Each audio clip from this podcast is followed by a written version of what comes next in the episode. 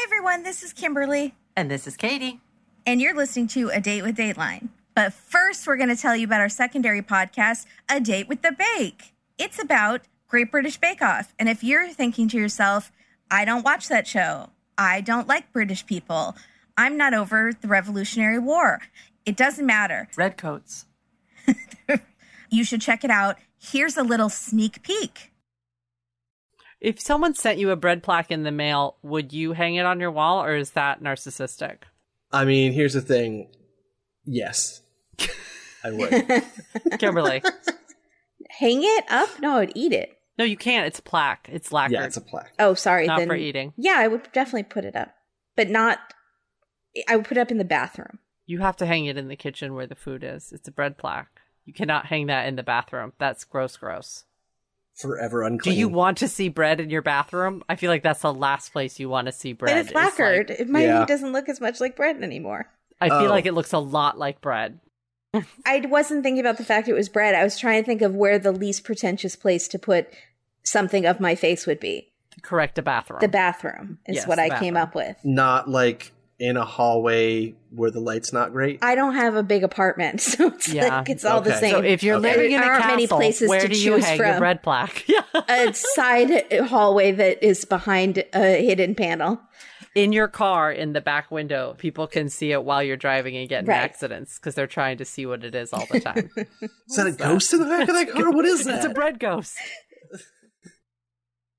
oh also that guy is not just some guy who walked in off the street that's jake he is our third co-host on a date with the bake But an amazing idea for another show we could do Katie, Kimberly, and a stranger. Each week, one of us drags in a stranger off the street. No, that actually is a terrible idea. That just leads to more date lines. only if the stranger is chosen from the 99 cent store but i can't go to the 99 cent store right now so it just doesn't work these are ideas for maybe a show in 2022 Yes, I love that idea.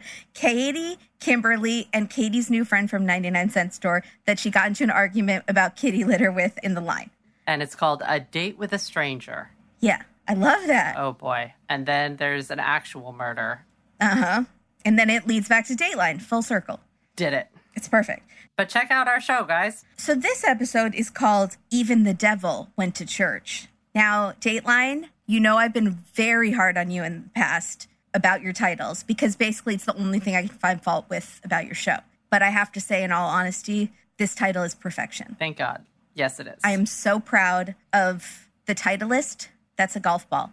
The person, the producer who came up with the title, intern Justin. Andrea? See, Josh told us specifically that he does not come up with the titles. So I don't know if Andrea has a say in the titles. So this is just someone who was just delighted with that being said in the show and was like, it's perfect. One of the editors, maybe. An editor. Yeah, maybe. There we go. Yeah. This episode aired October 23rd, 2020, the worst year of our Lord. Mm-hmm. Season 29, episode 9, hosted by Queen Andrea. We are in rural Sweet Home, Alabama, where churches outnumber streetlights. No. At first, I thought she was joking, like she's being facetious, but now I'm actually thinking maybe that's true. How many shots do we get of the town? Is it just one main drag? It didn't seem, it seemed like bigger than that. It did, but I feel like it, we didn't get a number of how many people live in the town, or how many churches they have, or how many streetlights they have. Streetlights, churches, up and down the. So I need more numbers if I'm going to decide if this is a true statement or not. I have no reason to believe Andrea would lie to us, but uh, she might have just been joking. I think that there are probably a lot of churches. Safe to say.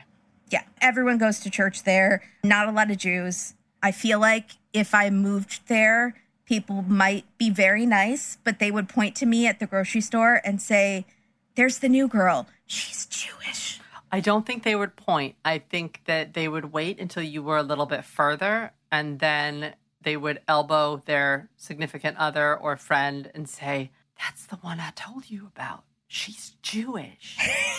She's a Jew, a Jewess. And then the husband, who's like kind of hard of hearing, and be like, A jeweler?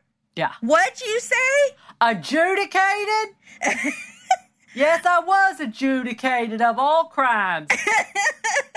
I feel like I would come home and the welcome party committee would have left me a basket with things that they think Jews like, like a menorah and a dreidel that they got on Amazon and matzah, even though it's August. I feel like we might not be giving the people of Alabama enough credit. I've never spent a lot of time in Alabama. Maybe there is a huge Jewish population there that we don't know about, and we're being very short sighted and rude. That's always a possibility. Yeah, so in that case, sorry. Uneducated about something, that is our jam. Very sorry. I'm not saying they wouldn't be nice. I'm saying they might be confused by my presence. Yeah, I don't know why you'd be there, but I also don't know why you wouldn't be there. Yeah, I want to move to a little small town and I can go to temple via Zoom. Well, there you go. And this one seems to have good fast food. So win win. I let's get started. Yeah. So we are in Morris, which is outside of Birmingham. There are rumors involving a church, and then a man tells us the title of the episode Even the Devil Went to Church. He's amazing. He gives us every expression that I didn't know I needed, mm-hmm. but now plan to incorporate into my language every day. There we go. In fact, I need him to do one of those word a day calendars, but it's an expression a day calendar. And every one is a different face. He has to take 365 pictures. Yeah, it'd be great. So we start with a 911 call from Cindy Henderson Reese. She thinks her house has been broken into because there's a chair that's been knocked over and she can't find her husband. The police run over. They literally maybe run over because they live across the street. And I was actually wondering if they got in their police cars and drove like in LA Story when Steve Martin drives from one house to the next door house. But maybe they did just run over. I don't know. They must have just like walked across the street. Yeah, maybe they need things in their car, but that would slow down if you have to reverse. Maybe they have a golf cart. That would be amazing. Yep. Yeah, Could be. bikes, bicycle cops. What if they're horse cops? They need more than a bicycle can carry. They need like a golf cart with a little like box on the back so they can have the tape and all the stuff that they need. They probably pulled a cruiser in. Maybe they send one guy since it's an emergency. You run across the street. I'll get in my car and follow you. Yeah. So we're thinking too much into this. For sure. For sure we are, but that's okay. That is also our jam. Sergeant Detective Brian Street, who has a great accent and rosy cheeks, he goes to the house. He finds a body right away on the floor. The victim is Michael Reese, just 40 years old, Andrea tells us. Andrea, you've moved to the top of my list, just 40 years old. Unlike Keith, and his 40 was barreling down on her like a Chinese bullet train. You're going to have to let that go someday. Never. And I will be talking to him about it next time we see him. This is why we can't make new friends, Kimberly, because you don't let things go. I know. Gotta let it go. Michael has been shot from behind, once in the back of the head. And the police note that his dinner, a burger and fries from a popular fast food place, Milo's, is untouched. So right away, this scene looks staged to me because there's no way the bag is curled down, like closed. And so no fries are missing. And the cup of soda doesn't have, or sweet tea or whatever, doesn't have a straw in it yet. The straw is still in the bag. This is, I am done with my meal by the time I finish. If I pull up to my house and I'm still eating and I'm listening to a podcast, I will finish my meal, then go inside the house because I'm in a groove. Here's the thing we don't know if there were fries in the bag that had been taken out. But the bag is open on top. No, but to keep it hot, what I will often do is open it, have a few fries, roll the bag down really tight so that the heat stays in, and then walk it into my house. Also, not everyone is a straw person. I'm a straw person, but I know a lot of people just pop off the lid and drink out of the cup, then pop the lid back on and go in the house. Th- There's a couple of scenarios here that we're not considering. To shove down that fast food with the speed that is necessary, you need easy access to your liquid, I feel like. But I do like your theory about closing the bag. But also, I don't feel like you're the right person to ask because you have an entire meal sitting next to you that you are going to eat after we are done recording. And for me, I would get the detox shakes if I had food that close to me that I was not allowed to eat. This is like normal food, though. If this was birthday cake or some sort of sweet, though, it'd be gone. but it's going to be cold by the time we finish. That's not going to bother you. It's just going to be it's going to be room temperature, which is worse than cold. But I have to eat this food. This is like the sustenance food. So I know I have to eat it so that I can eat the dessert. It's a way to get to the dessert. You're not a You know you're an adult, right? You could just eat the dessert. I can't eat dessert for every meal. It makes me not feel good the next day. So you are an adult. That means you are an adult. You're learning from consequences Yeah, I know how it and works. altering your behavior. I have You- not quite learned how to do that yet. you can't eat cake and drink monster all day and then nothing else and then expect to be doing great the next day. You also have your mom living with you, so that sort of alters your. I also 100% have a mom that is insisting that I eat a balanced meal no matter what and now is addicted to HelloFresh is what's happening. So it's a triple whammy. This meal would not be sitting here if that was not the case. I understand. Yeah.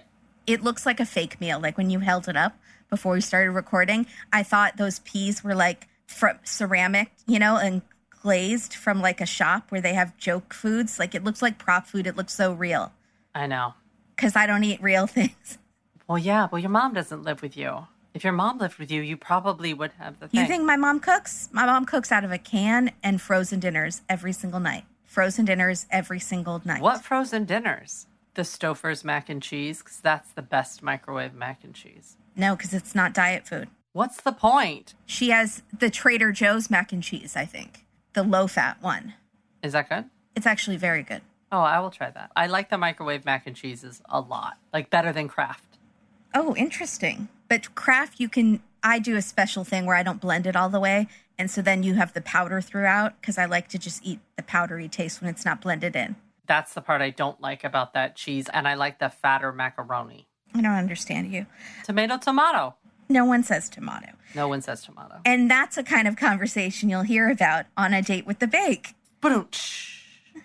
So if people actually say tomato, they don't. So Michael's friends and family were about to lay bare secrets that would rock this small religious community. Secrets. Oh, yeah. Michael was a computer nerd. He was funny and he was helpful. Cindy, this is her second tragedy. She lost her first husband to suicide eight years earlier. Interesting. Also shot in the head. Interesting. Interesting. Mm-hmm. Michael was divorced, so they both started fresh with this second marriage. Faith is the cornerstone of their relationship. She asked Michael to join her church, where she was the music director. He grew up Methodist and he got baptized in this Baptist church. I don't know about that. I assumed that once you were baptized, that was good for, that was like an all around thing. That was good for Catholic. That was good for born again. That was good for Pentecostal, Methodist, Baptist. Apparently, it's not in certain places. I did not know that until a few hours ago when I watched this episode. Is it from The Office where they're like, my husband is Methodist and I'm Baptist? It keeps our relationship spunky. It's Phyllis. She says he's a he's a Baptist and I'm a Unitarian. Keeps things spicy. Yeah, I'm not sure exactly what some of the differences are between the different born again Christian denominations. I honestly, I'm not hundred percent sure. Well, they're not all born again Christians, are they? yes, they're all Christian. Yeah, but not born again. Yes, all of them, I believe. Not like Lutheran, Baptist, Yes, yes. What did you think they were? just regular Christian. All of them are born again. All Christian is born again. You have to accept Jesus into your heart and be born again. I kind of thought born again meant you were like a sinner and then you found Jesus later in life. And so you were like a born again, like a born again virgin. No, newsflash, you're born a sinner. We are born in sin. I can show you a vert. I'm just kidding. but I think I remember there were Pentecostal girls that went to my elementary school and they had they wore the long skirts. Like they weren't it was a modesty dressing thing. But I don't know if that was just that church or if that's Pentecostal across the board. I have nothing. They didn't cut their hair. Yeah, but there might be differences. Like in Judaism, we have Orthodox, we have Reform, and we have Conservative. So But you all believe the same core thing, right? the Orthodox follow things much more to the letter than Reform. But they do believe the same thing. Yes. Kind of. Yeah. This is exactly like that. Yeah. except there are many more apparently i just don't know i really just don't know the difference I don't know. I'm sure we're going to get a lot of emails. i'm just very surprised that he had to be baptized as a baptist that seems shocking to me he's already a believer So the day of the murder, he had picked her up after work. They had gone to her mom's house because today was trash day. I don't know. I thought that was an interesting detail. Then they go to church for an hour. They stopped at Milo's, which is known for their seasoned French fries. And Andrea says it with such emphasis that you know it's going to be big. How many Milos are there? I can't figure it out because I couldn't even find a Milo's when I looked it up in Morris. When I looked up Milo's, Morris, Alabama, I got this murder. Really? So maybe they closed. I didn't get the store. I feel like a lot of people are going to send us pictures and how good it is and reviews and stuff like that, but no one is actually going to send me french fries. And in that case, like, I don't want your information. Keep your information to yourself. That's incredibly rude. She loves to have your information. And please don't send cold french fries in the mail because that's like a slap in the face. If they were somehow managed to freeze them, I just got an air fryer on Amazon Prime Day. Ooh, you did? Yeah, Did you use it? I used it and it worked so far. Is it cool? Did you use it on french fries? I used it on french fries while I was watching this episode because you have to. How many fries? How many? I don't know, a normal amount. Does it fit a frozen bag of fries? Yeah. That's really cool. I wanted them to be crispy on the outside, and that's what it did. So I was happy. yeah, because usually when you put them in the oven, they just don't get crispy like ever. This is exciting. I'm very excited about this news. So they go to the house, and Cindy puts down the fast food and then realizes they needed some things at the store and leaves to go to the Piggly Wiggly. A, I'm going to say Piggly Wiggly as much as possible in this episode uh-huh. because our stores here don't have any sort of whimsy in their names. Now, let me be upfront. I have a very strong suspicion that Piggly Wiggly is a stand in word, much like Kleenex is for tissue. Piggly Wiggly means the small supermarket. I'm going down to the Piggly Wiggly, the mini market. No, that's actually the name. Like you go on their website or you go to a Piggly Wiggly, that's the sign. But I don't know if they actually went to a Piggly Wiggly. They may have gone to a store like I think it is a stand in for like heading down to the Piggly Wiggly. Do you want anything? But it's really just the local small store. But that's such a long thing to say. Just say store. Piggly Wiggly has a lot of syllables. Do you not love saying Piggly Wiggly? I do, but it's long. If I'm just talking to my husband, I'm not trying to impress him or anything. I'm just gonna say I'm gonna go down to the store. I'm gonna try to talk to my husband as least as syllables as possible. Go to store. Bye. You're going to have a great marriage, number one. number two, so good luck with that. Please don't call me and ask me advice because you're not going to like it, what I have to say. Number two, Piggly Wiggly is one of those things that people just like to say in their mouth. I don't think they do once they live there. I think they are over how charming it is. I bet you they do. Okay, let us know. Let us know if Piggly Wiggly is a stand in word.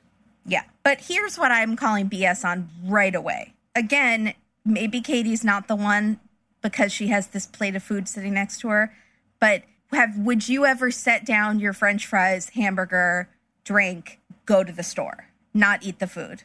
Okay, this answer might surprise you. I don't think I would do that with fries. I think I would eat as many fries as I could, even though I knew I had to go to the store. I have done this exact thing before, gotten food too early, and so eaten as many fries as I could and then headed out to go do it. But most of the time, what happens is I start eating the fries. I don't want to stop eating the fries. So then I figure out I'm going to go to the store the next day. The store becomes back burner once the fries start to get eaten. So my only assumption is that they ate a bunch in the car. This is the roll down theory. Uh huh. Ate a bunch in the car. We're fine to wait, and that they heat up okay. But if they have some special method for heating them up, I'd like to know what it is because it's not the microwave. Here's a third solution. Couldn't she take her burger and fries with her? It's to go food. That's why you get it. She's going to jump in the car and go to the store, then eat it in the car on the way there. Yeah, that makes sense. Maybe she's a lipstick person, doesn't want to mess up her lipstick. Seems weird. That's not a really good reason. Who's she trying to impress at the Piggly Wiggly? Everyone. Yeah, Southern women do try to look nice. A lot of women just try to look nice. A lot of men try to just look nice. Maybe she just didn't want to go in there with like French fry grease hands. You slipping and sliding. I wish I had that problem because I go with French fry grease on my shirt, on my mask, on my hands, and sometimes in my hair. And I don't know how it got there. Natural botanicals. Yeah. So when Cindy came back from the store to the house, she sees the chair knocked over and she calls 911. Now, the detective had heard rumors. Mark off small town rumors on the bingo cards. I feel like this episode was so prime for bingo cards. Yeah, it was a little bit. Like, I should have played and put money on it, but I would just be paying myself. I don't know how that would work. I can play right now. I've got one. Perfect. Okay, I'm gonna Now play she's not gonna listen to me. She's just going to be playing bingo cards. I don't have small town rumor mill on mine though, so that's upsetting. Oh, it is on some of them. I feel like I want to find one with it. The detective had heard complaints that people were having sex in the parking deck, in the county employee parking deck. Parking deck is a parking lot. Kind of, I think so. It's like seemed to be like an under, not underground, like a roofed in kind of parking garage type thing. When the detective says this, Andrea's face is all of us. Her noise that didn't come out was, "Ew." That's what her face does. About the what? Having sex in the parking lot. Well, how old are the people that we're dealing with? Are they in their 30s or 40s? Not that it should matter, but it is sort of surprising. They are in their 40s. Do we know at this point what the vehicle is that they were having sex in? Or do we find out after this? We find out right now. So it is Cindy, we find out, having sex with a man who is not her husband in, as Andrea says, a pest control van of all things. Is that why she made the face? I feel like she made the face at the pest control. No, she makes the face before we find the pest control. She makes the face, unless they edited it badly, but she makes the face when they say public sex in the car parking lot. She does not like that, nor do I, nor does anyone. It's a county, it's a government building parking lot, and people are having sex in their cars. Did they figure it out because it was moving? I mean, people, no, people saw them. But did you saw the van? The windows are dark. How would you see them? There was no way to see them. but we find out who saw them. So people see, like, literally see them. So Getting out of the car, not watching them do the business. Saw them get out and be rumpled. I don't know. Was the front window tinted too? Yeah, it was more like it was one of those vans where the back area would be like open and empty, like a white van. And so you're in the back, and then the van is shaking, and then both of you hop out the back doors and you're rumpled. That's what I'm thinking people saw. I don't think they visually saw them doing the business. I would like. I don't want to know what they actually saw. I take it back. But that's, let's go with my theory then, because mine is less like watching people do it in daylight. Okay, Okay, thanks. but do you think it was Dale Gribble in the Bugabago? Yes. I forgot about the Bugabago.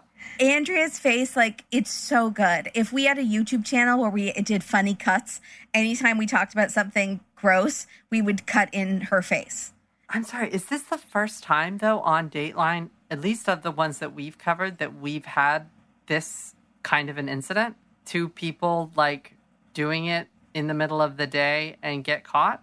No, we had it in the episode where Keith has that lady who's having an affair with her boss, and they have sex in the Walgreens parking lot But did they get caught? by her husband. Oh, okay, that's right. Okay, okay, okay. So you don't seem to have a problem with it. You seem to feel like it's okay to have sex in the car at your work parking lot. It's real weird. Sorry. It's very weird. It's more like I'm trying to figure out how they got caught. So the detective shares this rumor with his partner, Ellen Shire, who can join our A Date with Dateline female detective squad with Marsha Marshburn, even though at this point all we know about her is she's a lady detective with short hair. That qualifies her, and she's very to the point. So everyone is shocked to learn that it's pure, pure church going Cindy that's having sex in her car. And who was she sleeping with? This is big of a shock. The pastor of her church, Jeff Brown, Pastor Jeff. the one who baptized Michael, is now sleeping with Michael's wife. Mark off sinning religious person on the bingo card. The elders of the church said that they had seen them having sex in the car. So Oh, take that to mean whatever you want. If it's what I'm picturing or what Katie's picturing is much more palatable. Let's go with Katie's. It's just much easier on the mind. yeah. What was the name of their church? Salus. Sal- Salus? Salis? Yeah. Salis Baptist Church? Mm-hmm. Okay. Why are you Googling? No, I was just wondering because I didn't, I couldn't see the name of it and I wanted to know if it had like a name like Lamb of God or whatever. I just wondered. No, I wish. I like those. I like those kind of names. I'm a fan. This Jew is a fan of that kind of. You are. You're a fan of the word. I like if there the word shepherd is in there. yeah. Like our temples always have like tree of life. Like half the temples are like tree of life temple. Really? Yes. Huh. What's another one? Something in Hebrew. Oh, really? Okay. Yeah. The, uh, most of them are just in Hebrew or it's tree of life. yeah. Not bush of life? No, didn't make it. Shrub of life? Shre- no, it's the tree of life. It's a prayer and a song. Oh, well, that would make sense. It is the tree of life to those who hold fast to it. oh, okay. Interesting. All right. Press on. So there's a friend. Was this the friend or the cousin? The one that has the curly hair. She is a friend slash cousin, I believe. Okay. Yeah. So she says she's our second just quotestress of the episode. So our two main interviews are friend of Michael and friend of Cindy. Well, we also have Cindy's brother, and we also have this other the parents. Did we have Cindy's brother for more than 30 seconds? No. So mark off extraneous interviewee on your bingo cards. I don't have that either. I'm sorry. It's all right. So the friend slash cousin says, this is amazing, that it's not, she says to Andrea with straight face, it's not ergonomically possible for Jeff, Pastor Jeff, and Cindy to have had sex in the car, in the pest control van. And Andrea says, You mean they couldn't fit in the car because of their size? Yes. I cannot believe we are having this conversation on Dateline. I can't believe Andrea is having this conversation on Dateline. It's like that episode we did for Patreon, Too Fat to Kill? Question mark, which was also I couldn't believe it, that we had that episode. It's amazing. I was sweating it. I'm not going to lie to you. You were like, don't body shame, don't body shame. I was sweating, not you, I was sweating Andrea because I was like, how are you going to ask this question? Because I know the questions she's going to ask. And I thought she handled it great Oh, she handled it perfect. She's classy broad. because this is just the facts. She just says it like you thought it was impossible for them. This was a lie because of their size. Mm-hmm. And I thought, what a straightforward way of saying that in just a tactful and it's great. Yes. I was sweating bullets though, because I was like, "Don't shade, no shade, don't do this." Like, No, this is, it is simply these people are they are both full-figured folks, sure. and so you the question has to be asked, and it made sense. But when I saw the van, I was like, "Oh yeah, they're both going to fit in that van." It didn't even occur to me that they couldn't. Are we thinking they had sex in the front seat or in the back back of the van? See that we still haven't decided on that. No, they weren't in the front seats. No one was in the front seats. That's why I think everyone's getting tripped up. You are getting tripped up like Because they told us the elders saw them having sex. No, the elders saw them coming out of the car rumpled. I guarantee it. You're believing what you want to believe to be true. No, I'm believing what is actually possible, which was that they were in the back of the van. They weren't in the front seat. They weren't in the front little seat. They said the back had a cab and they were in the cab. Did they say that? The next thing that they say is the back of the van had a cab, which implies that they were in the cab portion, not the seating portion. Okay. That is my, that was my understanding. I didn't even doubt it for a second that they were in there. If an elder saw two people coming out of the back of the swing doors of a van, what in the world else were they doing in there? Right. Meth? Like Right. what were they doing? Do you know what I'm saying? Like Right. nothing good. Bible study. Parking lot Bible study. I don't know about that. I don't know why Pastor Jeff would need to be in the back of a van with a lady. Well, Jeff, it turns out, Pastor Jeff was working part time at the pest control place. So he's a pastor slash exterminator. That seems right. He exorcises demons and rodents. Hmm. So the friend, I feel like they could get a great punny slogan for like a pastor that works. You know, the bug control places a lot of times have punny names. At least they do on um, Bob's Burgers. Pastor. Pa- Pastor Jeff. Yeah. I what like if that. they did that AE when it's smushed together? What's that that old Like, English it's letter? Gaelic. It looks yeah, like Yeah, the Gaelic letter. It was Piastier. Jeff. That's it. Nailed it. Yes. So the friend said that Cindy, she didn't think Cindy was doing anything with the pastor. She thought it was just rumors. But then Cindy started working out. She was going for walks with Jeff. And that's when the friend slash cousin is like, Cindy doesn't exercise. Delane is a good friend for not thinking anything's going on, but That's when she becomes suspicious. It was the walking with Jeff. yeah, she didn't ask Delane to go walking with her. Right. She wasn't like, I'm going to get on an exercise regimen. Would you like to start walking with me? It was, no, I'm going to walk with Pastor, with PJ. Pastor Uh huh. Jeff. Peach. Like. So the detective says, Cindy, I'm so sorry. I'm going to have to do this. I'm going to have to talk to you about these intimate details. Like, he's so embarrassed, but at the same time, like, you know that she's been having sex in public in her car with her pastor that she's sleeping with. She's not, I mean, you can, you know what I'm saying? He can turn up the heat a little bit. He's too nice. I thought he was too nice. I got I to was, I, that's what I'm saying. It's not like she's going to need the vapors after he's calls this to her attention. She's been doing these things. Where's detect? Where's Ellen? Where's Detective Dwyer or Shire? Where's she? she's doing other things. We will get to her. I needed her to be in on this interview because they bring in a guy later who like cuts right to the chase. Where was he? Yeah, It's driving me yeah. Ellen would have been like, "Look, Sin." She doesn't even have time to say Cindy. Yeah. She's like, "Sin, we know what you've been doing in the parking lot. You've been banging your boyfriend. Yeah, trying to get closer to God. Oh, Yeah, you were yelling out God's name, weren't you? Oh boy, really? Okay. That's some. She would say something like that. okay. So Cindy admits to the detective that she and Michael were having problems. He was playing games on the computer instead of having sex with her, and she felt like he didn't love her anymore. So she went to Pastor Jeff for comfort and advice and got a little bit more. Baloney. They fell in love. If you're nervous that if you reach out to a super sexy religious leader for counseling that you might start having an affair with them, BetterHelp is the answer. BetterHelp offers therapy with the licensed professional therapist in the privacy of your own home. You can start communicating with someone in under 24 hours. You can schedule weekly video or phone sessions, but you can also send a message to your counselor at any time. Like, you can message them while you're in church and you're having inappropriate thoughts about your pastor. Help me. I can't concentrate on my prayers. Pastor Jeff is here. He's just so sexy. He wore his white shorts. I don't know.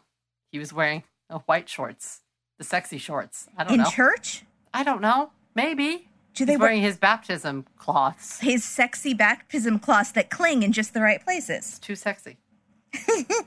So many people would be using BetterHelp that they're recruiting additional counselors in all 50 states. Counselors specialize in all kinds of issues like depression, anxiety, relationships, trauma. Maybe you get turned on by exterminator vans. BetterHelp is easy, it's totally confidential, it's affordable. What are you waiting for? In all seriousness, it's a hard time to be alive. So, wherever you get help and talk to someone is great, and we totally support that. And BetterHelp is an amazing resource for this. Absolutely. We want you to start living a happier, healthier life today. As a listener, you get 10% off your first month by visiting betterhelp.com forward slash dateline. Join over 1 million people taking charge of their mental health. Go to betterhelp, H-E-L-P dot com forward slash dateline because everyone can use a little Better. help. So Cindy says to the detective that the rumors are not true. Well, the rumors about the sex in the parking lot aren't true. And not because they ergonomically couldn't fit, they're just not true. And she says they were having an affair, though. That's totally true. Do you buy it? No. You think they were doing it in the parking lot? Yeah. But I don't know why she would not tell the truth about that and tell the truth about the affair. That seems strange to me. For some reason, that's more embarrassing for some reason. I don't know yeah, why. I could see that, especially because she works for the city and it's in the city parking lot. Maybe she was worried about getting sued or something. Yeah. What was her job? Like a, the city clerk's, county clerk's office or something like that. So they were having the affair. In fact, the rumors had gotten so bad that she had to resign as the music director from that church. Ooh. She did tell Michael about the affair, and they were trying to make it work and had just gone to Disney World for their anniversary. Cue lots of Disney World B roll photos. Well, that's what you do at Disney World. I mean, Yeah. that's 90% what it's about. The yeah, photos. the photos. So she says she did not do it. She did not kill Michael. The police bring in Pastor Jeff, who is as super suave and sexy as you'd ex- excuse me, as you'd expect. Hmm Him Yeah, that's on my bingo card. also card. he's not that attractive. I don't get it. I don't know. There's someone for everyone. It's just, You're right, and there's a sexual magnetism that cannot be explained sometimes. but I will say this. I thought that Michael, the man who died, seemed really nice and he seemed really fun in all of his photos. I mean, I don't know him, but he's smiling and stuff. There's even one of him with his eyes closed in one of the pictures. And I was like, it's just cute. I was like, ah, it doesn't even matter. It just shows that he was like a really happy, like fun guy. So why you would leave him for Pastor Jeff? Don't know. Doesn't make a lot of sense. Seems like maybe you're just bored. Yeah. And I don't like that. That's not an excuse to have an affair because you're bored. But also there's things we find out about Jeff Yes, there are. that make me think that there is something about him that we are not getting. I'll tell you what it is. Jeff is a manipulator. That's Yeah. what we're not getting. Jeff is Yeah. really good at manipulating situations and mm-hmm. really good at like kind of getting his way. Yeah. So those kind of people can have a magnetism. It's just not a good magnetism. It's Right. a bad one. Yes. And he's a preacher. Remember, we've seen this before with pastors. They're in charge, they're in control. It's a power thing. And they're usually charismatic. If they're good at their job, they are charismatic. They have to be. But he doesn't really seem charismatic in the police interview, but He doesn't. I don't know what he's like when he's preaching. It could be totally different. So he admits that he is married with two kids. He's having an affair with Cindy. And he says, and I quote, don't hate the sinner, hate the sin. Douchebag. What's going on? He is such a douche. He is a bow. He's a full on bow. He, what's a bow? Bag of wieners. I thought bow wasn't working. I just tr- thought I'd try one more time. I thought we were going with BOW. B- he's a BOW. He is 100%. He's the kind of guy that goes to Vegas and does all the swingers lines and wears a fedora, but only in Vegas. Oh my He's God. that guy. Don't you think? He's that guy. That's not the impression I got, but yeah, I could see that. What happens in Vegas stays in Vegas. It's the same kind of sentiment. That is such like a played out cliche. Don't hate the sinner. Hey, don't hate the sinner, hate the sin. And what a weird thing for a pastor to say. You're a man of God. Get out of here with that. I have no time for him. I also feel like he's the kind of guy who like cuts in line at the church service where they have like the buffet after. It's like a like a reception after for whatever eh, for somebody's baptism, and he like cuts in line a lot. Oh, he gets food whenever he wants to get food. Doesn't matter who's in line. He'll go up and talk to a parishioner. Official pastor business as he's like getting mashed potatoes. Official pastor business. and then take the last macaroni and cheese ball. yes, uh huh. And not even think about it. Take it and not think twice about it. I deserve this. Looks like God wanted me to have the last one of these. I bet he says stuff like that. I really don't like Pastor Jeff. Yeah. So now, granted, he only says that one thing, and the rest are things we've made up him saying, but still, we don't like him. It's enough.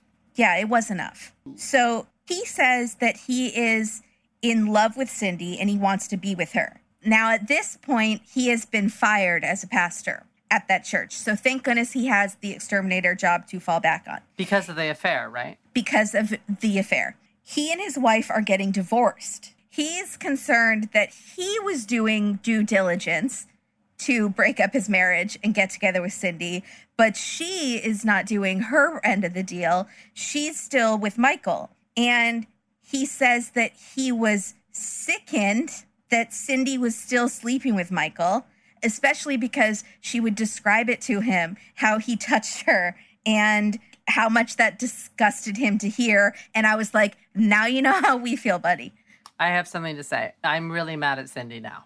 This made me like, here's what I think happened. I could be wrong, but I'm pretty sure I'm right. She really wanted to go to Disney World. So she stayed with him, pretended to work on the marriage. I guarantee you it was because of that Disney World trip. And it's like, well, we were just trying to work it out. Why in the world also would you describe to your, I'm going to use a word you hate, lover, why would you describe to them your sexual encounters with your husband? Maybe he was doing the like, tell me what he does. Do you like when he does that? Do what does he have moves that I don't have? What does he do? Maybe he was pushing. She's trying to make him jealous. It really makes me not like her. I know what she's doing. I see you, Cindy. It's really immature and it's really weird. And that's manipulative too. Well, actually, that totally fits in with given what we find out later about him Yes. that she would be trying to make him jealous. That totally fits. Gross. I'm mad. Yeah, I do not like that, Cindy. But here's the deal with Jeff he has an alibi. He was 50 miles away going to a friend's house. He says he didn't shoot Michael, and they say, Do you know if Cindy did? And he says, I have no idea. Okay, he says, I have no idea. He doesn't say no. He did not say no. Nope. Nope. Or he didn't even say, I don't think she could ever be capable of that.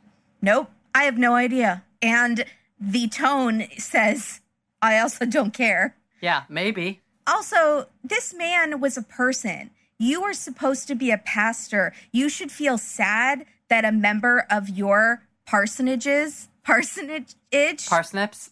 Par- Parsnips, parsnipicerties, yes. yeah, died. Even if he was your romantic rival, you should be sad at the loss of a human life. He sounds like he doesn't give an F. He was sad. Remember, they asked him what his thoughts were, and he said, I have no words. I have no words. He was so sad he had no words.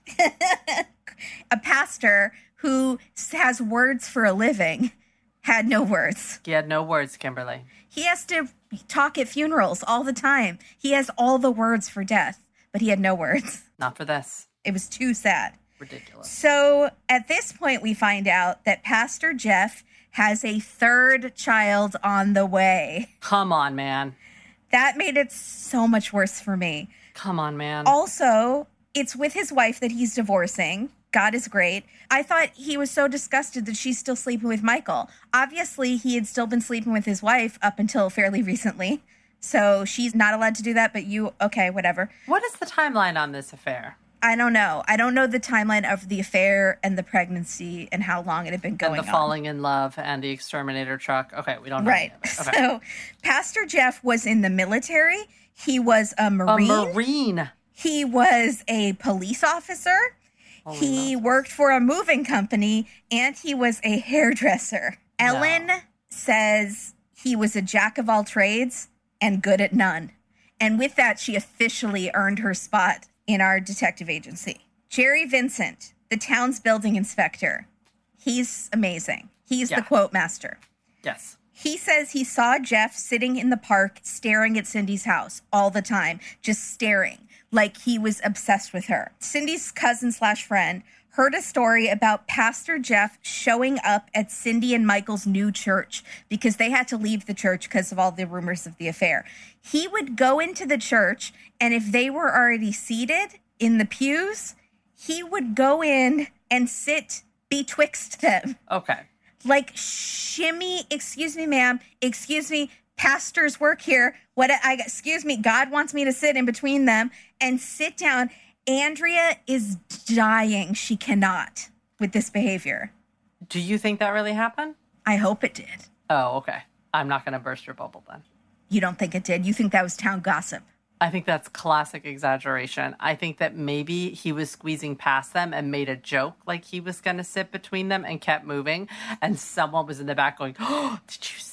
And so it was just a, it was a joke. even just making the joke It's a really poor joke. when everyone in the town knows you guys are sleeping together and the poor husband is sitting right there and you make that joke right in front of him that's terrible He's a BOW. Yeah, Big he is. time. That's what BOWs do. big time bow They make inappropriate jokes and call people sweeties or whatever. What do they call them in swingers? The ladies. Bibbies. bunnies bit bunny rabbits No. Yeah. What do they call them? little babies, pretty babies. Pretty babies. That's Yeah. it. Ugh. So people around town did not like Jeff. Andrea asked the town building inspector, Jerry Vincent, what people around town thought of Jeff. And he says, I don't know if I can say this, Are we allowed to say this word on our podcast? I think you can spell it. Okay. So he says, Can you say man, W H O R E? Hmm. And Andrea laughs and says, Well, it's Dateline. We've heard worse. It's glorious. And he says, Jeff had many girlfriends. He was a cad. So that totally checks out. In fact, Dateline producer tweeted the police went through Jeff's phone. They found that he was sexting with a bunch of different women. Quick note Did we add to the bingo cards Dateline self referential? I know we were going to. Not yet, but we will in the next round. We should, right? Yeah, but they ha- they don't self-referentiate. I think if the word Dateline is used in the episode, Oh, right. No, you're right. I'm sorry. She totally self-references. Yes. I feel like if Dateline is said Yeah. in the episode, like if a person says it, if a host says it, if someone says Dateline, that should be a bingo. Yes. So it will be on the future bingo cards. Maybe the extreme version. Extreme. I'm not sure. But I think if we just make it that the word Dateline is said, that works. No, because it. then that's like if Lester Holt says it going into the episode. And now we're back with more Dateline. I'm saying a host or a guest says the word Dateline Okay. because that's not very often, but it's often enough. It is. So maybe on the extreme. Yeah, I feel like it might be extreme. Like I can think of a couple times Mank has said like if you don't know what's about to happen, you haven't been watching enough Dateline. Like he said that once. And then another person last week said, because I started watching Dateline or shows like Dateline. So I'm saying, let's make it a little bit easier by saying a guest can say it or a host can say it. Either one, but not Lester. Okay. So Jeff had a ton of girlfriends. Oh boy. He was a cad. Cindy's uncle says that he was a con man. Hmm. Cindy's mom says that Michael knew that Jeff was trying to take his wife and that he was afraid of Jeff, that Jeff would hurt him. A month before the murder, Jeff, the pastor, asked some coworkers at the moving company because I guess he still was w- working at the moving company and the exterminator company and the church. Well, you didn't, did you see the church? This isn't a giant church. You don't get paid very much. This isn't a rich town. People aren't tithing. You're not making enough money to live on if you're just being a pastor at a church that size. So he's part-time exterminator, Yes. part-time moving man, Yes. but no longer a cop, we think, or a marine. The cop seems suspicious and I feel like might be a lie. I feel like then then I'm saying marine is a lie. Oh, interesting. Okay, I'll think about it. That's We've that's had fake military. I think it is on the bingo cards. Fake military is on the bingo cards. but Dateline says that he is, which makes me think that he was both of those things. And why isn't he a cop anymore? Well, we know why, but interesting. Okay, So, a month before the murder, Jeff asked some of his coworkers at the moving company to kill Michael. He was offering up his car and some money. I hope someone updates it on our website on the spreadsheet for hitmen, but just puts some money in quotes a car and some money. so we think like four hundred bucks, I think so, yeah. like a couple hundred bucks. Yeah, I don't think he had a lot of money. The men reported Jeff to a different police department than the one where the murder happened. So that's why our detectives are just hearing about it now. But presumably, the other police department didn't do a lot. We don't know if they even warned Michael. A really good point. Cindy's mom says that Michael was scared of him. Maybe he did know that Michael had asked people to kill him. I don't know. And I'm wondering if his family didn't know until this Dateline was released, and now there's a lawsuit. That's my That's a great point. So he has an alibi, though. Jeff was 50 miles away. The police have more questions for Cindy. On the 911 call, she said she can't see her husband. She doesn't know where he is. But when the cop walks in, he's like right there on the ground. So they don't know how she could have missed him. straight to the back. You Yeah. can see through the house to him, unless she Yeah. came in a different door. I don't know how she. But she's like, I can't it. find my husband anywhere. Well, if you had looked literally anywhere, you would have found him because he's there. Like it's out in the open. She said maybe a burglar, but they can't find forced entry. And there was a construction worker that she tries to throw under the bus by saying that he broke maybe broke into the house. He's at church at the time, so obviously everyone's at church. The police are suspicious of Cindy and her first husband, who killed himself with a bullet to the head, as they should be. They kind of make it seem like they reopened the case, but I think it's more like in an unofficial capacity. They just sort of look into it and they can't find anything conclusive. They don't like exhume his body or anything. They don't have anything that would point them to that direction, except for the huge coincidence that both husbands have passed away in that way Been hit by a gunshot, right? to the head. Yeah. Their biggest concern is the Milo's fries because apparently it is well known around town, unless you're a heathen, you eat those fries hot. So when Cindy said she dropped them off and went to the Piggly Wiggly, that is a huge red flag for them. That is really funny. Yeah. But it's good detective work. It is. I mean, because I thought it was suspicious right away, but that's just because I have eating issues. But apparently, it's common sense to everyone, and that makes me feel better. No, of course it is. Everyone does that. Fries get soggy. They do. That's why it's hard to get flat fries delivered. And I've been doing a lot of DoorDash, and like the fries do. There's only one place that it held up well so far. I had a question to see if there was cheese fries on the menu because I was suspicious that you would get regular fries if there were cheese fries available. There are not. Do you think it's like a secret menu, like the In and Out menu, where you have you can you just have to order them in a specific way? It is small enough of a menu that I did think that. Interesting. I have found no evidence. If any Alabama listeners can let us know about Milo's. Yeah. So she says, I went to the Piggly Wiggly to urgently buy lunch meat and orange juice for the next day. But smart detectives go into her fridge and find that she has a plethora of lunch meats and orange juice. So there was no urgent need to go to the store. Also, I was analyzing what they had in their fridge. It looked pretty good to me. Not a vegetable insight. There was like four rolls of Pillsbury dough, Come on. tons of Sargento's cheese. Oh, they got name brand cheese. Yeah, I thought that too. I was like, oh, that's good stuff. I love name brand cheese. Yeah, that's sometimes good stuff. sometimes I do it. Oh, I always do it. I feel like you got to splurge on cheese. I'll put something else back, but sometimes I'll get that because Ollie got this. I've been on a string cheese kick for a minute, for like about five or six months. Oh, interesting. But boy, is there a difference between string cheese. Oh, a huge difference. In brands, I bought the wrong kind by accident. I went cheap. I think I had to throw the whole thing out. It was It- I inedible. did. I just did. It tastes like nothing. It tastes like eat. I might as well eat a piece of paper. It tastes like nothing. Like and a- it doesn't like- even peel the same way. It doesn't give you the mouth feels in the same way. not good. Not good. And he felt bad about it, but that's what you get when you shop at the grocery outlet sometimes. So she says that as she went to the grocery store that night, she got a call from Jeff saying he needed gas for his car, but he had left his wallet at home. So, of course, he's going to call his mistress. So she meets him at the gas station and gives him $15. A, I thought you were trying to make things work with your husband. B, he supposedly was at his friend's house 50 miles away.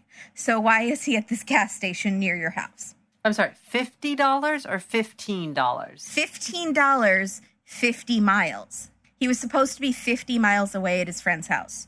She gave him one five dollars. $15 doesn't seem like enough to fill up the Bugabago. It's not enough to fill up, but it's more of a I just need to get somewhere. I need to put a few bucks in. And then what you were you going to do? How were you going to get back? Okay, sorry. I'm way too caught up in the semantics of how he was going to get back. Well, it's a small town. $15 is probably enough to ride around that town for a while.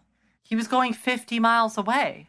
Oh, well, he obviously wasn't because she says that he was there at the time of the murder and he says he was already 50 miles away. So one of them's lying. I can't get I can't get it through my head that that's that it's that it's, It's two different true. things. I'm He stuck. I'm like miles away. stuck on that. Like it doesn't work. It doesn't work, Kimberly. It does back and to the left. Back and to the left. That's why, because it's not true. You're a good detective. You know it doesn't make sense in your head.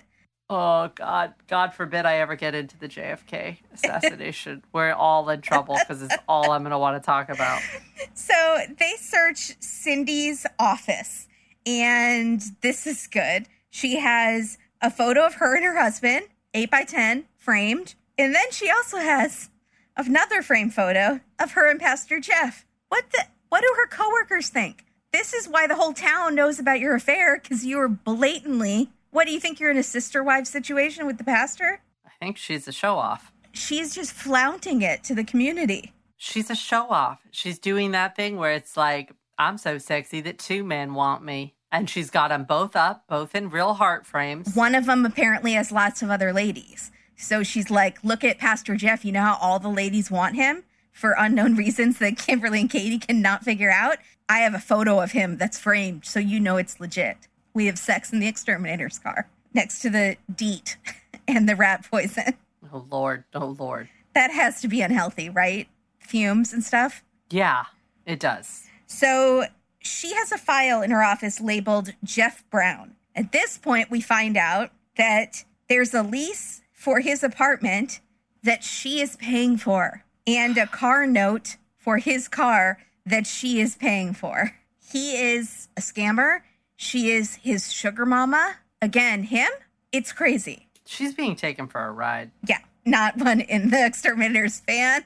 Not like a sexy ride. That's not what I'm talking about. So prosecutors think they were in on it together. One of them says, I don't know how many naked pictures I had to look at when he's going through their phones.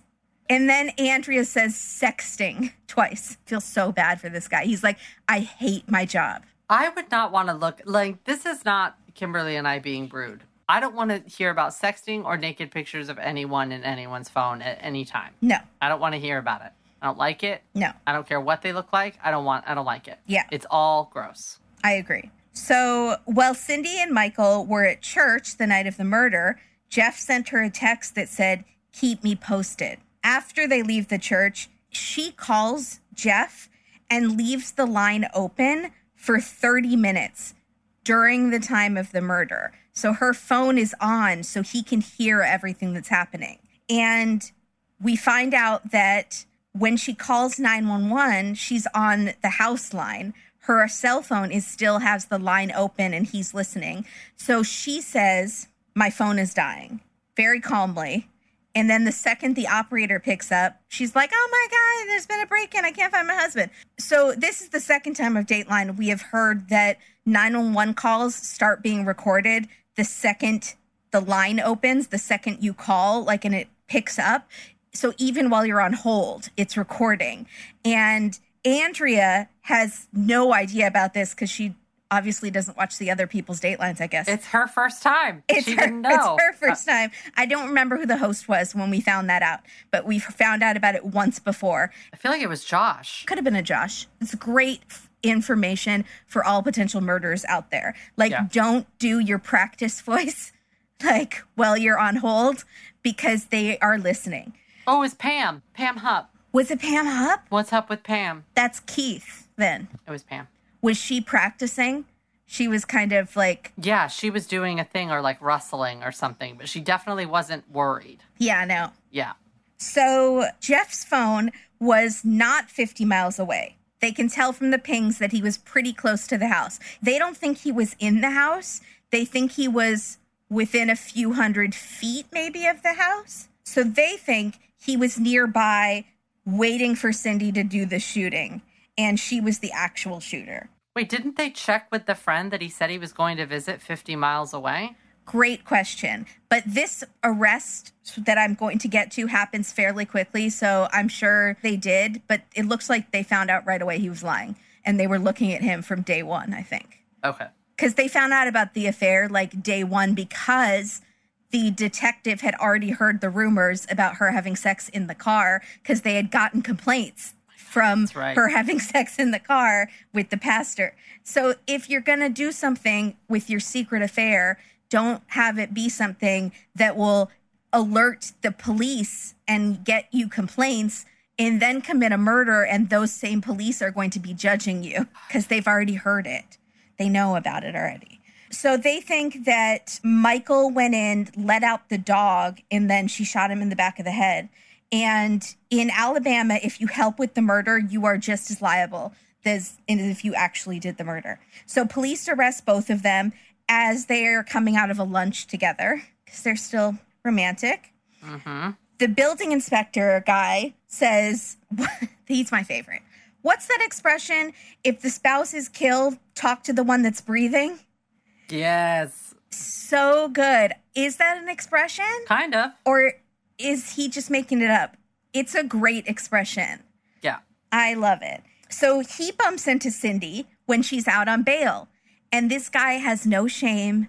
He is not scared of her. No. He says to her, Cindy, the first one to squeal gets the best deal. Oh my God. This is why he needs a 365 calendar, and every day there's a different Southern expression, Yes, absolutely. a face posing. So he says, the first one to squeal gets the best deal. To which Cindy says, She looks him dead in the eyes. She says, My lawyer says I have nothing to worry about. And he thinks I'm looking into the eyes of a cold blooded killer. Like, he he knows right away. Did he want to go doink? Poke her eyes out She's really bugging me. She is bumming me out. like the three stooges. And she'd put up her hand to stop it. Do you think she'd know be that smart? I don't know. I think she'd just scream and fall on the ground and be like, I'm going to sue you. I'm going to sue this whole town. Yeah. I don't give Cindy much credit for being super smart. No, I don't at all. I feel like these criminals are super dumb. And the police were onto them literally right away. and really selfish. I really don't. I mean, you took someone else's life. You took someone's son. What's wrong with you? Someone's, you know, friend. I hate them. No, it's horrible. Minutes before they pick a juror, Jeff says he wants to make a deal. This is another reason that they are selfish to me, is because, and Andrea points it out too, like you lawyers have been working for months and months and months on this case. And then right before you go to trial, they make a deal and then you don't go to trial. And it's like, you couldn't have done that a couple months ago and saved me all this work. You wait un- literally until we're picking a jury. Oh, Kimberly, I think it's very clear these people care about nothing Yeah. but themselves. They still haven't thought that thought that you just thought. No, They don't care. This has nothing to do with you. This is all about them. They care about themselves and God. No, they don't care about God. Man, that's weird. I don't know. Okay. So Jeff pleads guilty to manslaughter and will testify against Cindy. Cindy's family thinks she didn't do it, so mark off family in denial on your bingo cards. Don't have that one either. I'm sorry.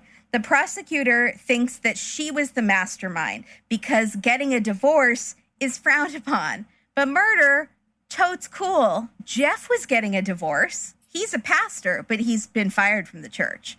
So I guess he has had repercussions for getting a divorce. And she thinks she would get more sympathy as a widow. Poor widow, my husband was murdered, even though the whole town knew she was cheating. Look, I'm sorry. They're fully in on it together. I don't know why we're trying to pretend like one before the other. They were in on it together. They came up with it together, came up with a plan. It was a together thing. I agree, but the prosecutors think she was the mastermind and the actual shooter. I think one of those things is true. Like I said, in Alabama, it doesn't really matter because being an accessory is just as bad. But because he's able to take the deal, then he gets the lesser charge. So during the trial, they taught her trial, they talk about the fries. How good, like, did the fries take the stand? Did they pass fries along to the jury and then pass out cold fries to the jury? Oh, good question. How good would that, ladies and gentlemen of the jury? Here are some fries from Milo's. You know them, you love them, they're seasoned. And then, like, they eat them, and then you bring in a nut. I'm gonna pass second exhibit B. Ladies and gentlemen, these fries have been sitting out for an hour because I went to the Piggly Wiggly. Hmm. like, how good would that be? And then they'd be like, no, these are terrible. They're cold, they're soggy. Guilty. I would love that. It's a surefire win. Yeah.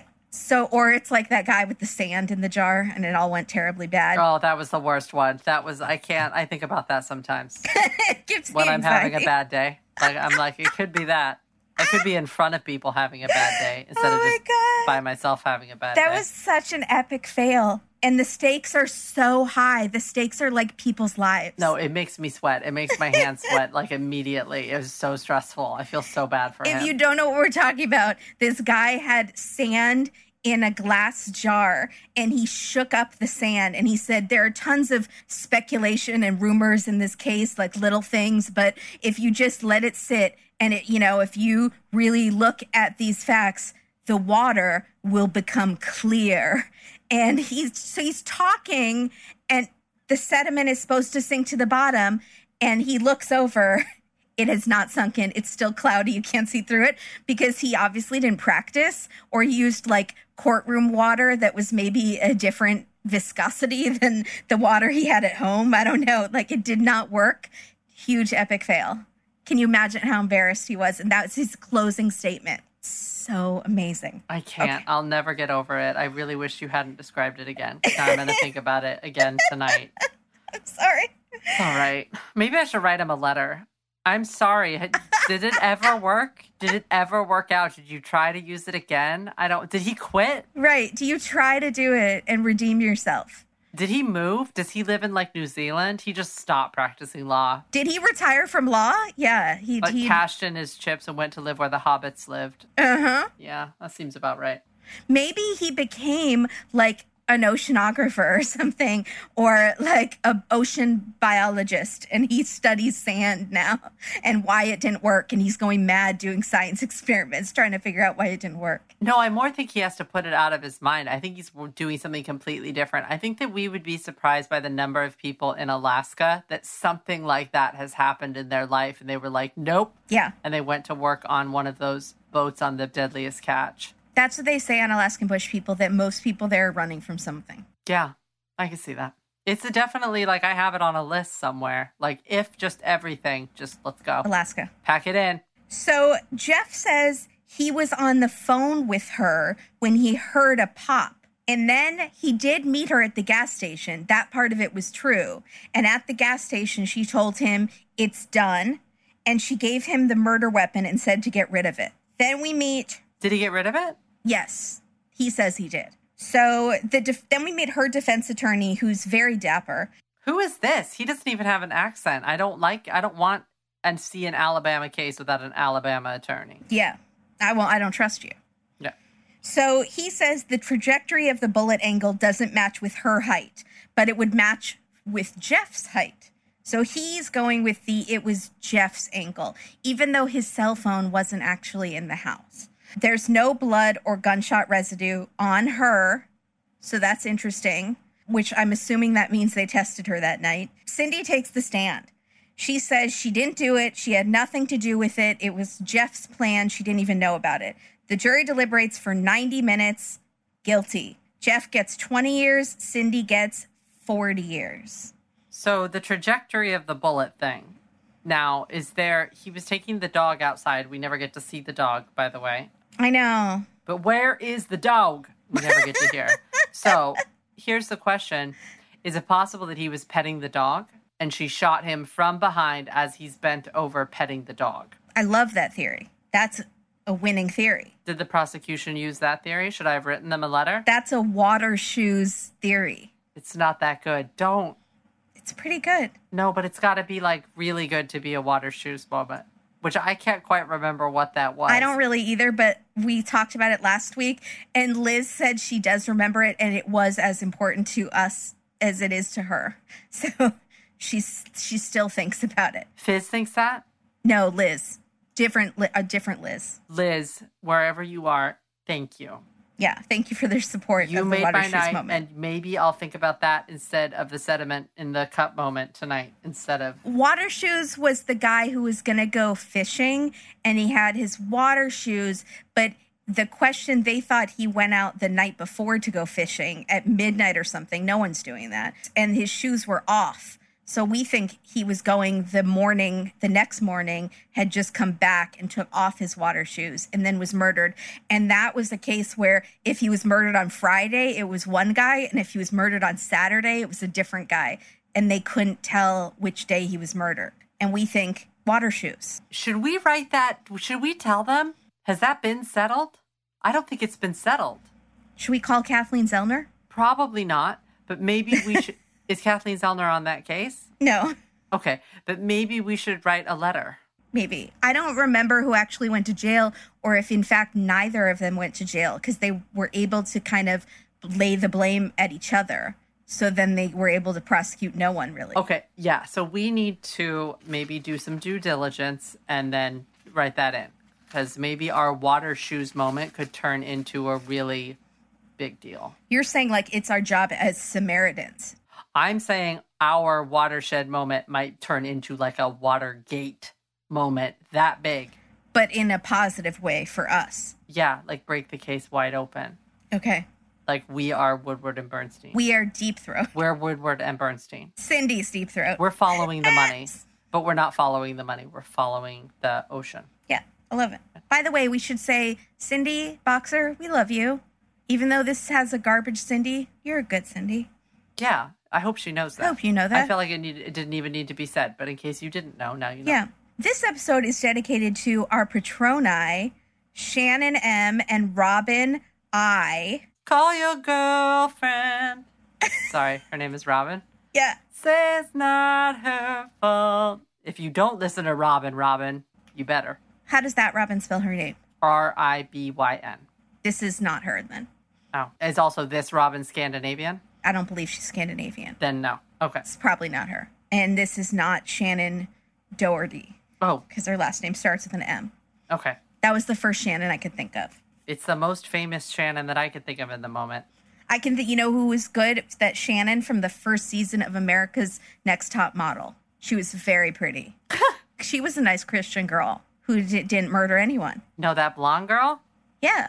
No, I think she turned out to be a, kind of a psychopath. Oh no, I'm so sorry. Not that Shannon either. You're just a good, solid Shannon. Maybe you're like a Shannon. Are you Irish, Shannon? Sorry, I'm making wide sweeping generalizations, but maybe. And it's funny because the first Robin I thought of would be Robin from How I Met Your Mother. Oh, that's a good Robin, though. And I would think sing her song, except I can't remember it right now. Let's go to the mall Today, today. Yeah. Rockin' Robin. Tweet, Tweet, tweet, tweet. I'm sorry, you guys get more than songs. You get a hearty thank you. Yeah. You guys, we have a promo for you, and it's a very special promo because it's for a show that we are on. Is this um showy? Are we showboating? If it's showy, we apologize, but we are very excited. It's a promo for this show that you are currently listening to. Oh that I feel like would be pretty tacky. We did earlier plug the other Do our other show. podcast that we do that doesn't have as many listeners. as It has like a tenth of the listeners. So that's people don't like baking. Pe- but it's not even about that. It's just a fun, funny show. So don't let that sway you. But that's not what this promo's about. This is another show that we appeared on. We will be appearing on. When this episode comes out on Wednesday, we will be appearing on Saturday and then again the following Saturday. It's like broken up into two episodes, and the show is called Brentfast, like breakfast, but the guy's name is Brent and we had a really fun time talking. We talked about like the most random things, I feel like. It's fun. You guys take a listen and at the very least check out his podcast, Brentfast with Brent Pope. He's a great guy. We had a lot of fun on his podcast. We talk about breakfast foods and a bunch of other fun topics, a little bit about working in the business. So if you're interested in things surrounding the entertainment business or living in LA, check it out. I think you guys will enjoy it. Hey, it's Brent Pope, the host of Breakfast with Brent Pope. You've seen me on some of your favorite TV shows saying things like, Give it up, Jimmy, you gotta sink this putt to win. Or, I wouldn't jump up and down until we stabilize the hydraulics. On Breakfast with Brent Pope, I sit down with guests from the entertainment world, working actors, comedians, writers, stunt people, you get it, and we do it all over breakfast, or should I say, Brentfast. Every week is a new episode of Brentfast, and here's what you get inside Hollywood info like how cool is it to act with Ed O'Neill? Spoiler alert, it's really cool. And what the heck is a gaffer? You get great breakfast recs and foodie debates like when should you go hash browns and when do you go home fries? I know the answer to that. Trust me, my pancake posse, my bacon brigade. Listen up, because breakfast is the most delightful 30 minutes of your week. So dig in, it's breakfast time. Breakfast with Brent Pope, available at breakfast.com, Apple Podcasts, or wherever fine podcasts are found.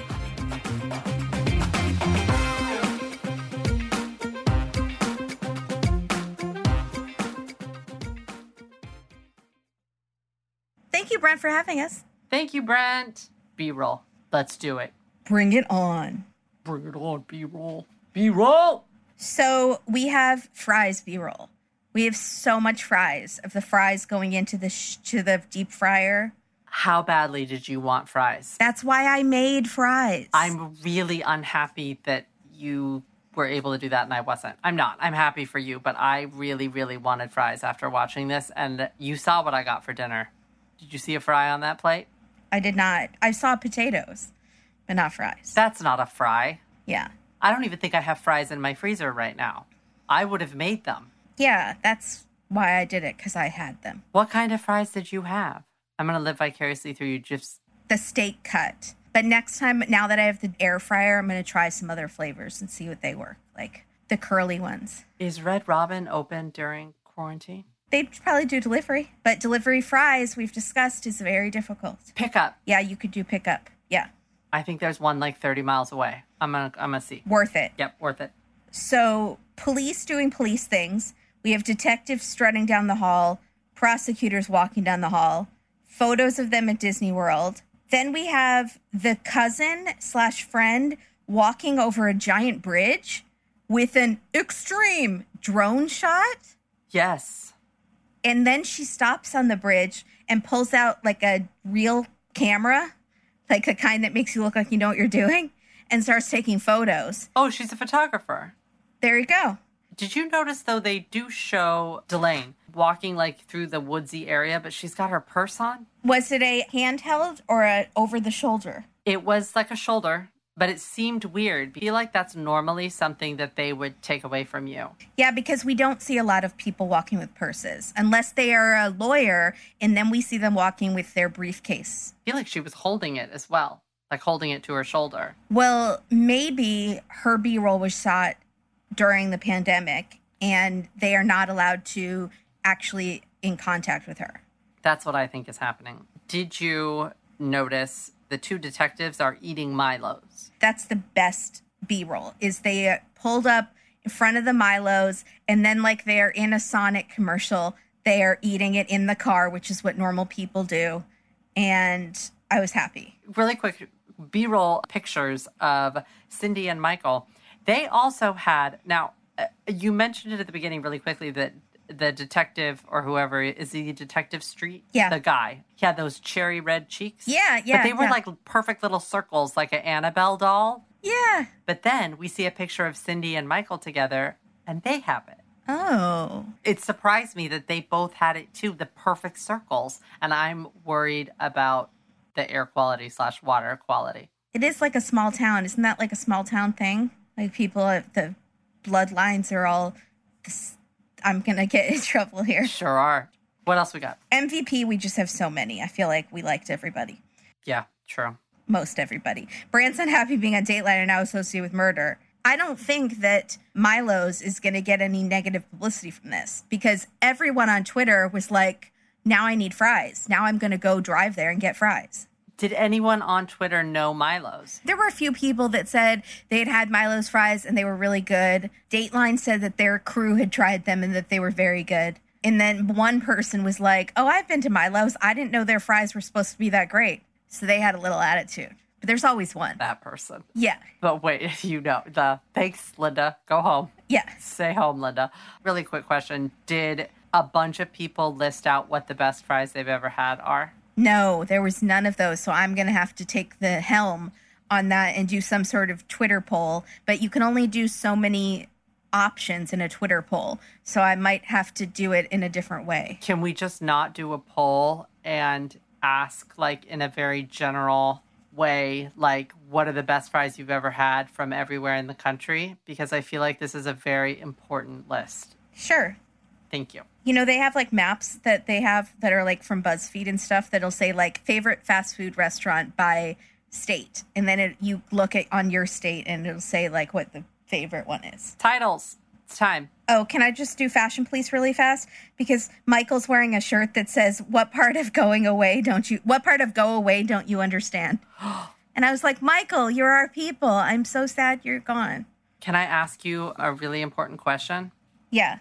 Did we get a forensics guy looking in a microscope? No, I'm so sorry. I'm one away from bingo. You are? That's so exciting. That was the only one I didn't have. I had, I can't tell you the ones I had. Why not? Because they're offensive? Yeah, Oh, she's being nice. Okay. I'm being nice, but l- everyone, you can believe me or not believe me, and maybe I'll take a picture with the peas on it, and then Kimberly can put it. Yeah, for take a picture for Patreon. I'll put it on or Instagram. Okay. So, Titles. oh, well, I thought this title was so good that I felt like I kind of didn't really have to. You didn't. I just had a longer one. I was trying to play around with fries, French fries. Then I tried to play around with freedom fries. Couldn't get anywhere. Sweet, seasoned, sexting home Alabama. Don't hate the sinner. Seasoned secrets and sexting. I couldn't. I got you covered. You Okay. Ready? Yeah. Okay. I have seasons of love, seasons of lies, seasons of life, seasoned fries. That's a poem. Uh huh. And then I've got lies, cold fries, and a good man dies. Or alternatively, Oh my gosh. lies, cold fries, and bedroom eyes. These are good. I'm impressed. Sometimes I get inspired right in the middle and then I, I went for it. I am so impressed. It's going on a mug. Wow. I'm going to make a mug for myself on TeePublic. Okay. And if you guys would like one, let me know. Nobody wants it, but I like it. I might. All right, what do we have on Twitter? Twitterland. Julie Vaughn said, I can't be the only one who noticed the cat in the crime scene photos not giving a flying F that his person has just been murdered. I didn't notice. I didn't notice and I don't appreciate it. Just like a cat. It is not. It's that cat. Hermit Munster says, Don't want to ruin anything for Dateline West Coast, but my husband just noted that incriminating lunch meat is not on his bingo card. That's very specific, but there was that episode where that guy had f- meat in his stomach and he had had eggs for breakfast, or, or we didn't know what he had for breakfast.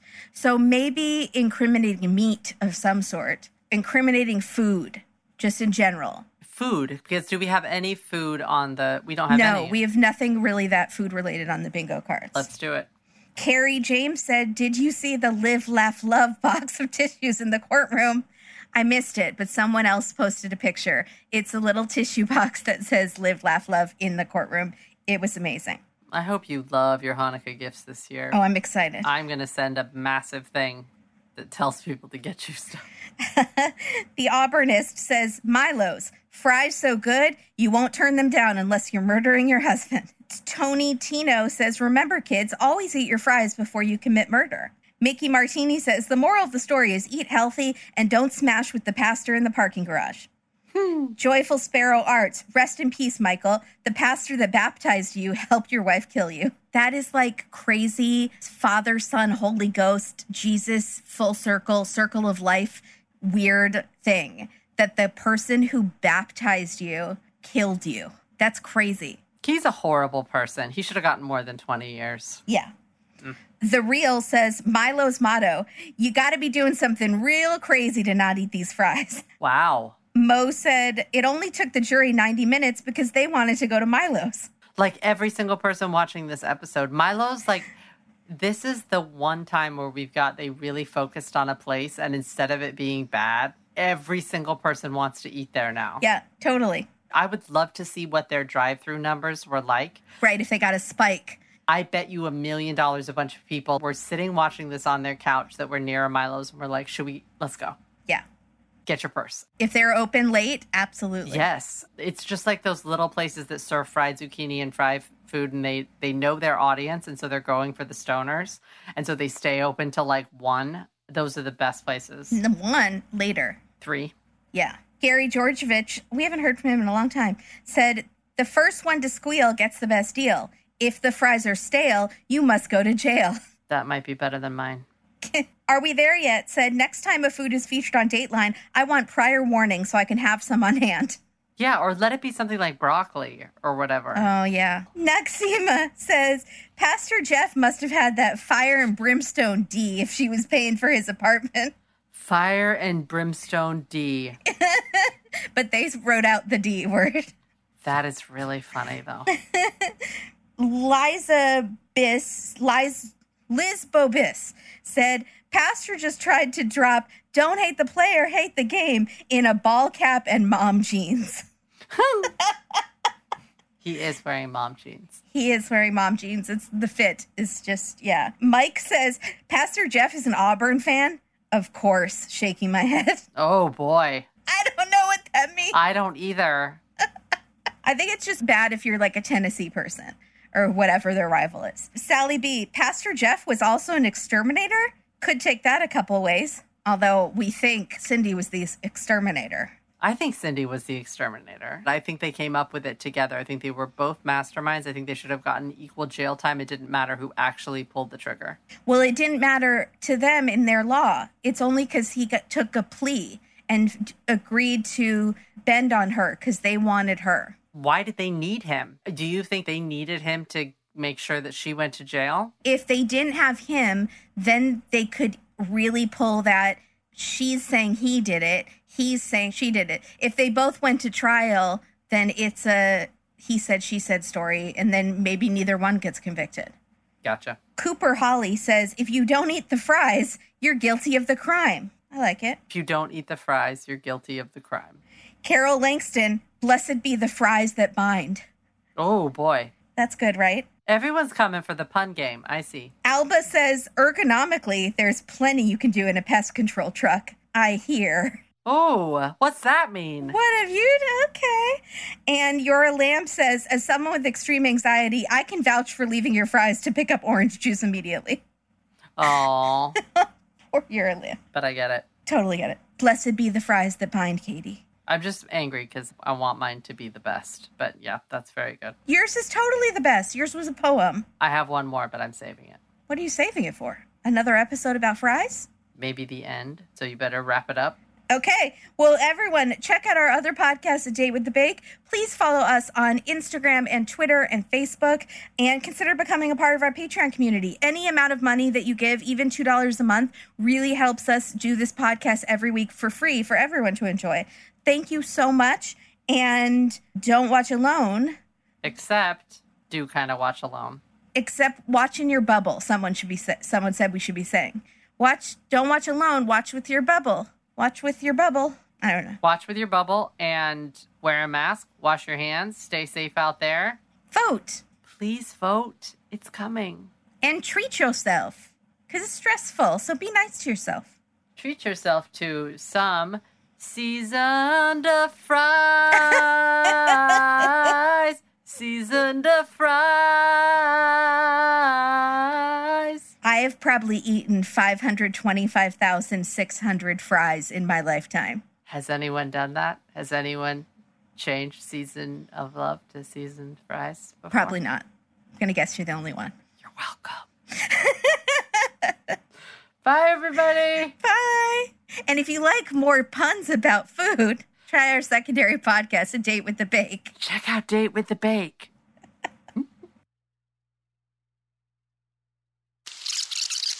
Okay, I'm gonna Now play she's not going to listen to me. She's just to be playing Mega cards. um, I gotta find a pencil. I only have pens. Let me see. Why don't you just put little things on it? That's what some people do. Put peas on it. You have those peas. Put peas on each one. I'll put peas on it. Okay, put a pea on it. Okay, I'm ready. So, hang on. I just want to make sure. I got pea juice all over my notes. Sorry. It's everywhere. That's funny, though.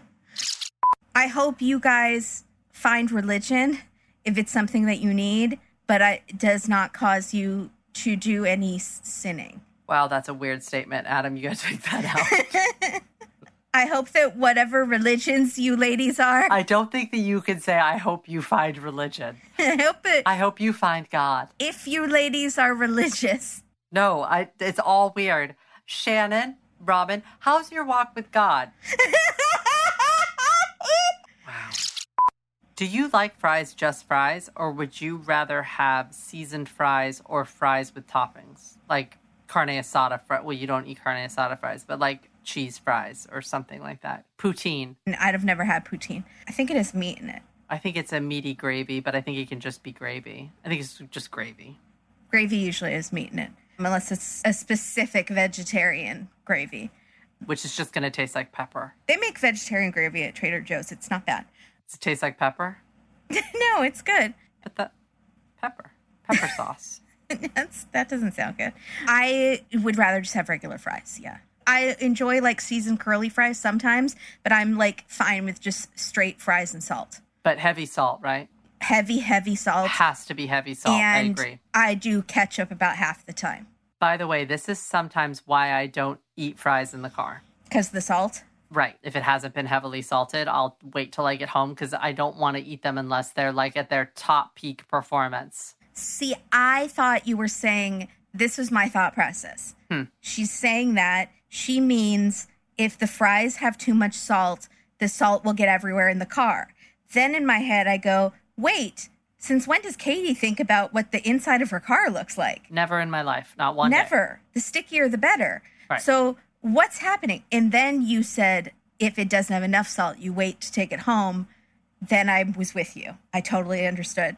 I agree, 100%. I will wait. If it does not salted enough, I will wait. I will go home, add salt to it. Okay, garlic parmesan fries. Yeah, once in a while. Oh, but not if it's. See, I feel like I have had this actual thing happen a couple times in the last couple weeks where we're ordering and there's a choice between regular fries and garlic parmesan fries. Garlic parmesan every time. Yeah, I'm not every time. What about truffle fries? You had truffle fries? I have had truffle fries. My issue is they sometimes get soggy. So, and I really don't like that. There is a truffle salt though. Heads up. That sounds not bad. I'm not like That's really good. over the moon for truffles. Oh, I'm a big truffle person. Yeah, because it's like mushrooms. It's like mushroomy. Okay, I just wanted to I wanted to know. I think we're pretty much on the same. You and I can eat together pretty well. We do like the same kinds of things, I feel like. Yeah. when it comes to stuff like that. But steak fries are the best. But I don't know why you would even buy shoestring frozen fries. Well, uh, that's what I first tried, but they weren't getting crispy. So for some reason, I tried the bought the steak fries because it said like extra crispy on the bag, There you go. and they have been a little crispy. But now that I have air fryer, I'm going to go back to the shoestring, or not shoestring, just regular. See if that works, and if that works, then I will go do the seasoned curly as a treat. Maybe I'll go crisp cut if they have them. I don't know. Can you do onion rings in your fryer? I can do onion rings. I could do fried zucchini. I can do pot stickers. Can you do a pretzel? Maybe That might be good. Might be worth a try. like a soft pretzel. I usually just do those in the microwave. You don't use the oven. Okay, we'll go back. Sorry, Adam. That's too. This is really bad. I'm trying to be like lower carb, and then this is just all a disaster. This episode has got me off my veganism, my low carbonism. Thanks a lot. Even the devil went to church. That was the longest way to say that. What was that? Excuse me. Silent sneezes. That was the silent. I did not hear a thing. How did you do it? You swallowed it. I did it into my little tissue. I heard not one peep come through. because I'm on a podcast. I'm a professional. So